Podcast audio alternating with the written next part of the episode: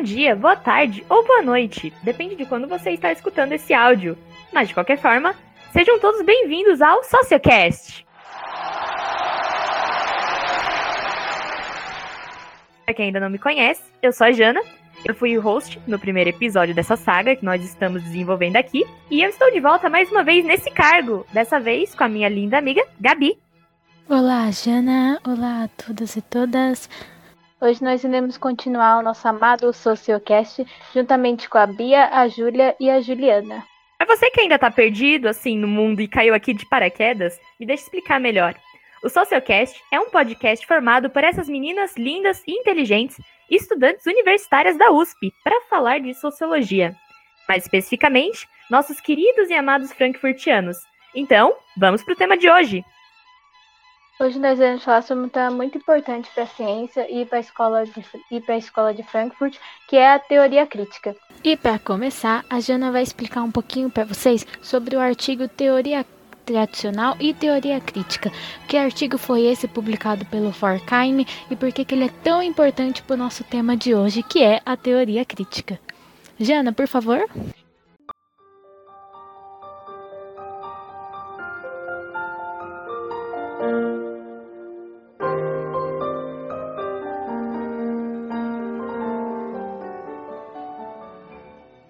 Vamos começar aqui e vamos falar sobre a teoria crítica. A teoria crítica é uma obra que surge em 1924, no âmbito da sociologia alemã, assim como várias outras, né, gente? Com a formação da Escola de Frankfurt, essa mesma que a gente explicou bonitinho lá no primeiro episódio desse podcast. E preste muita atenção. Você ainda não ouviu, eu recomendo que você pause esse aqui e volte lá atrás, que vale muito a pena, a gente contextualiza tudo muito bonitinho e vocês vão entender muito melhor. E não só com a formação da Escola de Frankfurt, mas também do Instituto de Pesquisas Sociais. Mas a teoria crítica, como obra, passou por alguns atrasos antes dela ser efetivamente composta. Um deles foram as mudanças de intelectuais no cargo de diretor do instituto. É, isso aconteceu algumas vezes. E também um fatorzinho assim, não sei se vocês conhecem, gente, chamado Segunda Guerra Mundial. É, a gente sabe que o mundo devia estar caótico naquele momento, devia ser extremamente complicado. Imagina se você ia ter tempo de parar e escrever com tanta coisa acontecendo. Por conta disso, uma das características da teoria crítica em si é a sua fragmentação numa série de estudos, e muitos deles podem ser contraditórios e antagônicos entre si. Bom, esse termo surgiu pela primeira vez na Revista de Pesquisa Social, em um texto de Max Horkheimer, aquele que a gente já falou, que a gente adora e que vocês já estão familiarizados. De nome Teoria Tradicional e Teoria Crítica, do ano de 1937. Essa revista, ela foi editada de 1932 até 1942 pelo próprio Horkheimer e era publicação oficial do Instituto de Pesquisa Social, também presidido pelo Horkheimer. A gente pode perceber aqui que alguém, um certo alguém, era extremamente envolvido em todos os projetos e queria verificar milimetricamente a sua qualidade, né, gente? Opa, Jana, muito obrigada pela explicação de como essa obra que vamos abordar hoje se formou. Mas, como a gente já falou no episódio anterior, essa ideia revolucionária e muito crítica à ciência foi o que uniu os fundadores do Instituto, que deu origem à Escola de Frankfurt, durante a primeira semana de trabalho marxista de 1922. Então, agora eu vou explicar para vocês como essa ideia de uma nova teoria já possuía seus antecedentes e quais foram os desdobramentos após a sua publicação. Bom, de certa forma, o termo teoria crítica ele foi cunhado por esse artigo do Horkheim, que a Jana explicou, e é também ele que vamos usar de base para a discussão desse episódio. Como o Instituto de Pesquisa Social surgiu, vocês já estão sabendo, mas agora a gente vai entender melhor quais eram os objetivos dessa união de acadêmicos. De modo genérico, a gente pode dizer que o ponto em comum na obra dos membros da Escola de Frankfurt é ter a obra de, do Karl Marx como uma base, apesar de não lerem de maneira uniforme. É justamente aí que a gente encontra as raízes dessa ideia de uma nova teoria, ou seja, eles propõem um método científico revolucionário e pautado no marxismo. E aí a gente pode observar nesse contexto que a crítica à economia política, né, esse nome é justamente subtítulo de O Capital de Marx. Além desse norteamento pelo Marx, o pensador Jorge Lucas influenciou muito a obra, além das análises econômicas do Pollock. Então vamos lá. Depois que toda essa ideia de uma ciência pensada para a superação do capitalismo ter sido, de certa forma, oficializada pelo artigo do Horkheim, a produção do Instituto foi muito pautada nessa crítica à ciência e pelo novo método que eles propõem. Durante o período que o Horkheim esteve na presidência do Instituto, muitos artigos sobre essas questões foram publicados nas revistas, que foram parar na ilegalidade inúmeras vezes, mas como vimos, ele fazia de tudo por aquela faculdade. Claro que é importante ressaltar aqui que, por mais que o artigo seja uma base para os estudos sobre a teoria crítica, atualmente ele possui algumas divergências como, com alguns outros membros do Instituto, como Habermas, que considerava alguns pontos utópicos, e outros pensadores com orientações políticas diferentes, como Martin Heidegger. Eles tecerão duras críticas ao Instituto após a publicação.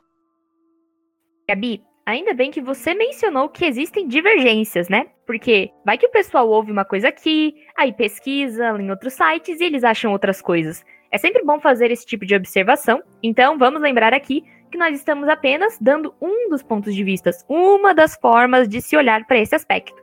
E que se você continuar curioso e quer ver os diferentes autores, pesquisa. Gente, vai ler a obra. Ler faz bem, alimenta o cérebro e ajuda todo mundo, né? Claro que sim, mas outra coisa muito importante também para a gente entender a obra é entender o que, que eles estão criticando nisso daí, que é justamente a ideia de teoria. Então eu vou passar a palavra para Juliana, que vai explicar o que seria essa teoria tradicional. E antes disso, eu queria deixar uma citação que o Horkheim faz no artigo, que ele fala que um, uma teoria deve ser como uma biblioteca que você só vai guardando e acumulando conhecimento e que é algo atemporal. Então a gente pode perceber que ele não quer uma ciência presa ao seu tempo e que sirva somente ao sistema econômico de cada época.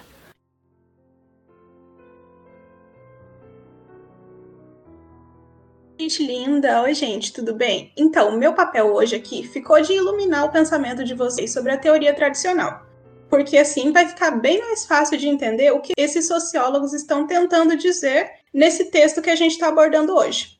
Então, sem mais enrolação, vamos entender e falar sobre a teoria tradicional. Bem, para começar, vamos usar a abordagem de Horkheimer acerca do tema para dar uma explicação. Aqui, o alemão vai falar que esse modelo de teoria surgiu do avanço das ciências naturais, principalmente da matemática e da física, visto que essas apresentam um maior prestígio na sociedade. O sociólogo vai explicar que o conceito de tradicional dessa teoria foi definido como uma sinopse de proposições ligadas entre si, e delas se pode deduzir as demais teorias. E também a validade delas é dada pela correspondência com os fatos e as leis de causa e efeito. Dessa forma, caso uma lei, ao ser aplicada em experimentos particulares, não se encaixe perfeitamente, ou a teoria ou a experiência está errada. Se tudo ocorrer conforme o planejado, a teoria se consagra como correta. Da matemática, a teoria tradicional vai herdar o método dedutivo, pois este é estendido para absolutamente todas as ciências, até para as ciências humanas. Esse método dedutivo vem do racionalismo, de René Descartes, que tinha uma visão mais mecanicista do homem e do mundo, e se contrapõe ao empirismo de John Locke, Bacon e David Hume. Depois disso, podemos ver que, apesar de algumas diferenças e coisas que eles não concordavam, os positivistas fundamentam muitos de seus princípios no racionalismo de Descartes. Assim, para eles, existem as leis naturais que conduziam uma realidade externa, e ao conseguir compreendê-las, é possível controlar os fenômenos naturais e, com isso, também o homem e a sociedade. No funcionamento da teoria tradicional, o papel do cientista seria, portanto, de um observador, descrevendo a realidade como algo exterior a ele, e sendo ela estática e natural para evitar a parcialidade. Porém, quando se trata das ciências humanas, o pesquisador faz parte do objeto de estudo. Ele está dentro da sociedade, o que torna muito, muito mais difícil ser imparcial. Apesar disso, a teoria tradicional vai afirmar que, mesmo assim, é possível se distanciar do que está sendo estudado, das ciências humanas e sociais, e de utilizar o mesmo método de causa e efeito, mantendo mesmo assim a imparcialidade. Dessa forma, a teoria deveria seguir o caminho da generalização, para aumentar sua eficácia. Na teoria tradicional, o homem não se vê como parte do processo contraditório. Como ela tem princípios mais rígidos, uma pessoa passa a guiar seu comportamento para se adaptar a ela, e não ao contrário. Com isso, o que a gente pode perceber é que esse modelo teórico é menos flexível e foca muito em classificar o objeto que ele investiga. Por esse motivo, a teoria tradicional separa o indivíduo da sociedade, pois o comportamento humano passa a ter a própria sociedade como seu objeto. Então, temos aqui, gente, uma divisão de como duas áreas atuam, humanas e exatas, ou podem atuar, né? Não querendo puxar a sardinha para o nosso lado, até porque nós somos da parte de linguagens, né? Mas eu acho que quando você se envolve na pesquisa e tem uma relação mais pessoal com seu objeto, você consegue compreender melhor as coisas. Mas assim, quem sou eu para discutir com a teoria tradicional de Durkheim ou Comte, né? E também é claro que ciências diferentes precisam de métodos diferentes, né? Aliás, como a gente ia aplicar na história fórmulas matemáticas, como ele fala que estava acontecendo naquela época. As pessoas viam os acontecimentos como causa e consequência e tiravam o protagonismo humano dos acontecimentos sociais. Agora que a gente já aprendeu sobre a perspectiva tradicional, quem aí está curioso para descobrir que tanto é essa teoria crítica? Vamos lá, todo mundo levanta a mão? Vocês claramente não podem ver, mas a minha mão está bem erguida aqui, eu espero que a das nossas convidadas também esteja. Então, para resolver esse mistério aqui, eu vou chamar a nossa querida, linda, graciosa, inteligente Ju Peixoto. Não que as outras não sejam, vocês são todas lindas também.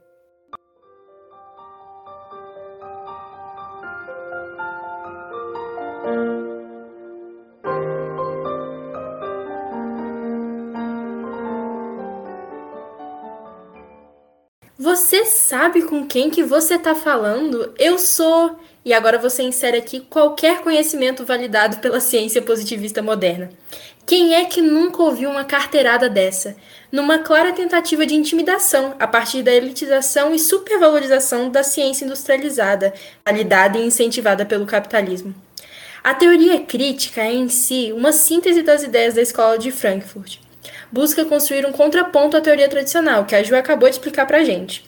Contrariando a visão anteriormente cartesiana e exteriorizada, os teóricos propõem-se a construir uma ponte entre a teorização acadêmica e as tensões da sociedade, buscando gerar um conhecimento menos burocratizado, menos administrativo.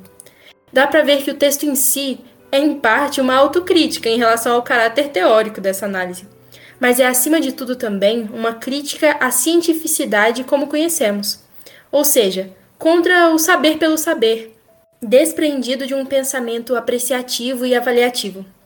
Muito dessa visão deriva-se do momento histórico em que a formação dessa escola se insere.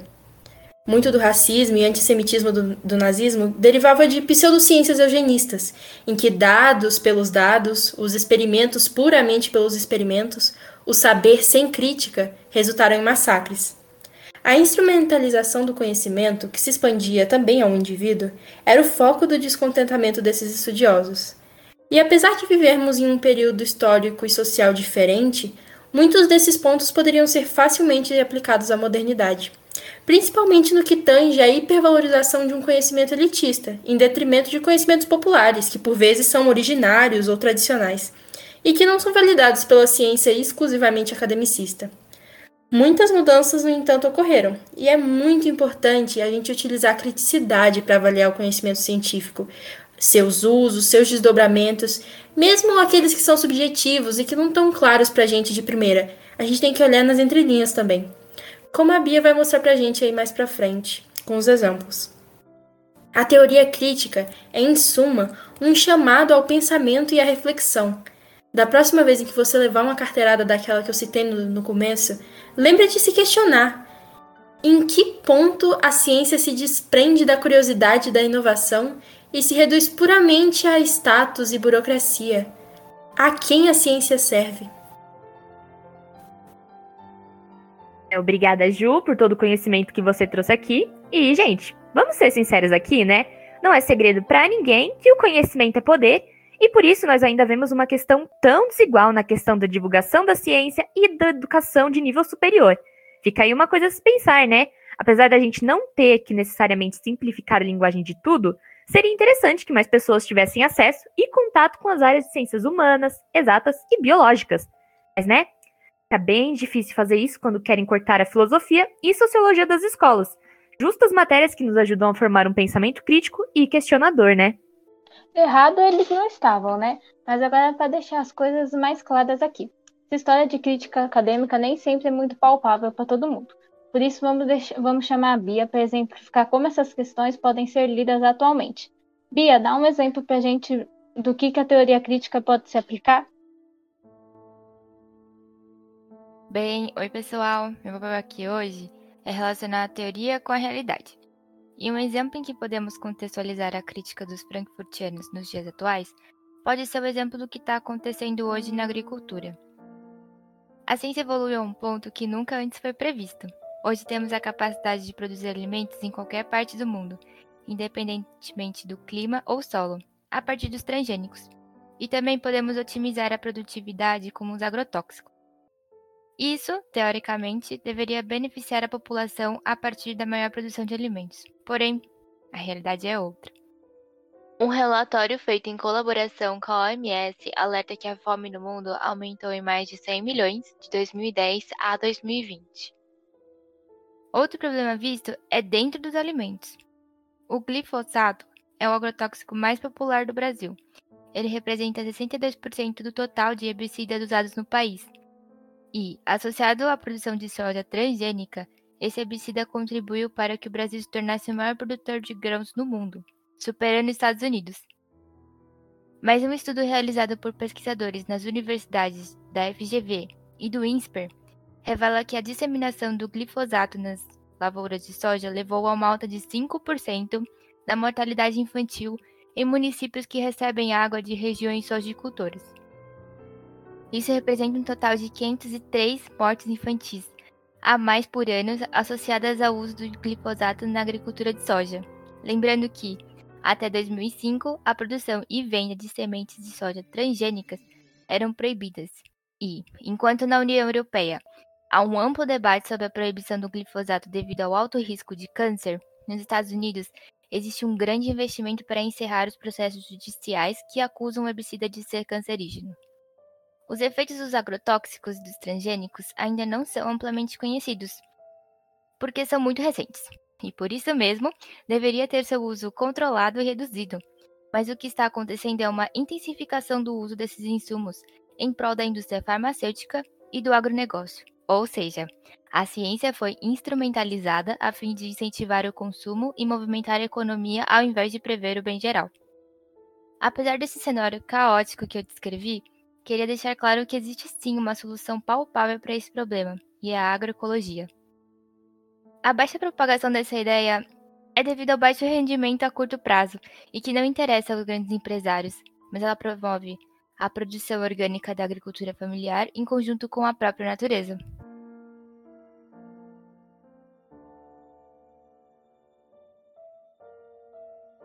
É, Bia, você falou muito bem. Muito obrigada pela sua pesquisa e pelas informações que você trouxe. Infelizmente, hoje nós sabemos que existem alternativas que poderiam ser mais benéficas para a questão social e ambiental, mas que não possuem a mesma quantidade de investimento. E isso é bem ruim, até porque nós ainda vivemos nesse planeta, e mesmo com a imensa produção de alimentos, ainda tem muita gente passando fome, não só nos países da África ou da América Latina, não, no Brasil mesmo, em São Paulo, que é onde nós estamos. Isso sendo que a gente sabe que existem formas de aproveitar os espaços urbanos para cultivar uma coisa mais saudável, familiar, assim, aquela hortinha atrás de casa, né, gente? Mas que as técnicas, infelizmente, não chegam até muitas dessas pessoas e nem o investimento que elas precisam para começar esses projetos. Sem falar, né, do famoso latifúndio agroexportador, que só valoriza o mercado externo e engole o pequeno proprietário de terras no Brasil, né, gente? Exatamente, gente. Muito obrigada aí a contribuição de todas. Então é muito importante a gente ver como essa crítica à ciência ela vai se aplicar também a muitas coisas no nosso dia a dia, mesmo eles tendo escrevido isso lá atrás nos anos 30. Acho que agora é o momento que a gente parte para o encerramento, né, gente? Esse foi um episódio diferente, foi uma coisa muito mais crítica. A gente pegou aqui em várias questões que são importantes. Nós falamos da questão da saúde, da agricultura, nós falamos aqui, né, de questões sociais mesmo. E vamos lembrar que cada episódio vai ser uma coisa diferente. São só três, mas a gente se esforçou muito, a gente pesquisou e a gente está deixando deixar tudo mais didático possível para vocês. É aquilo, né? Hoje a gente colocou vocês para pensar. Durmam com essas e filosofem aí com a gente. Bom, e se ninguém tem mais nenhum comentário, nenhuma objeção a fazer, esse nosso segundo episódio vai ficando por aqui. E se você ficou curioso para mais exemplos atuais sobre que dialogam com a obra da Escola de Frankfurt e também está gostando do tema, acompanhe o nosso próximo episódio, que a gente vai agora sair desse mundo acadêmico e se adentrar à crítica social da obra, que a gente vai falar sobre a dialética do esclarecimento e também sobre um outro tema que ficou meio permeável por aqui, mas que a gente não o definiu, que é a razão instrumental, que é de certa forma filha de toda essa teoria tradicional e quais são as suas consequências. Então, bom, até mais, um beijo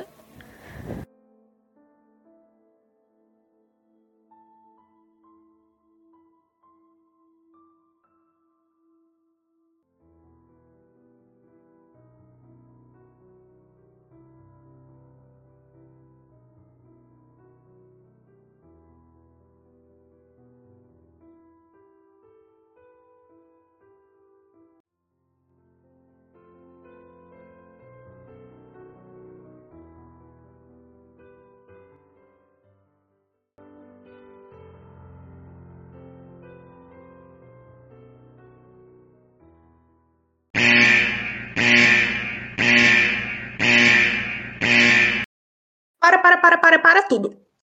Atenção, atenção, você aí, você mesmo.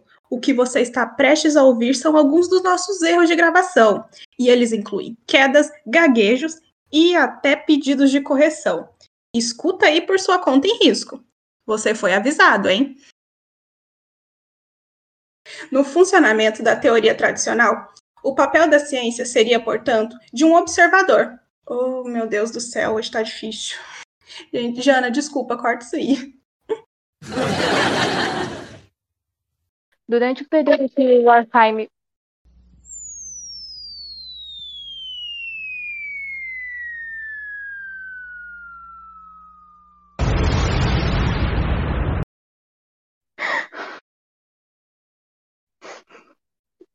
Eu vou. Jana, você corta isso daí, tá? Eu vou começar de novo a parte aqui depois do Pollock. Peraí, tem uns 20 segundos de silêncio, só dá tempo de cortar.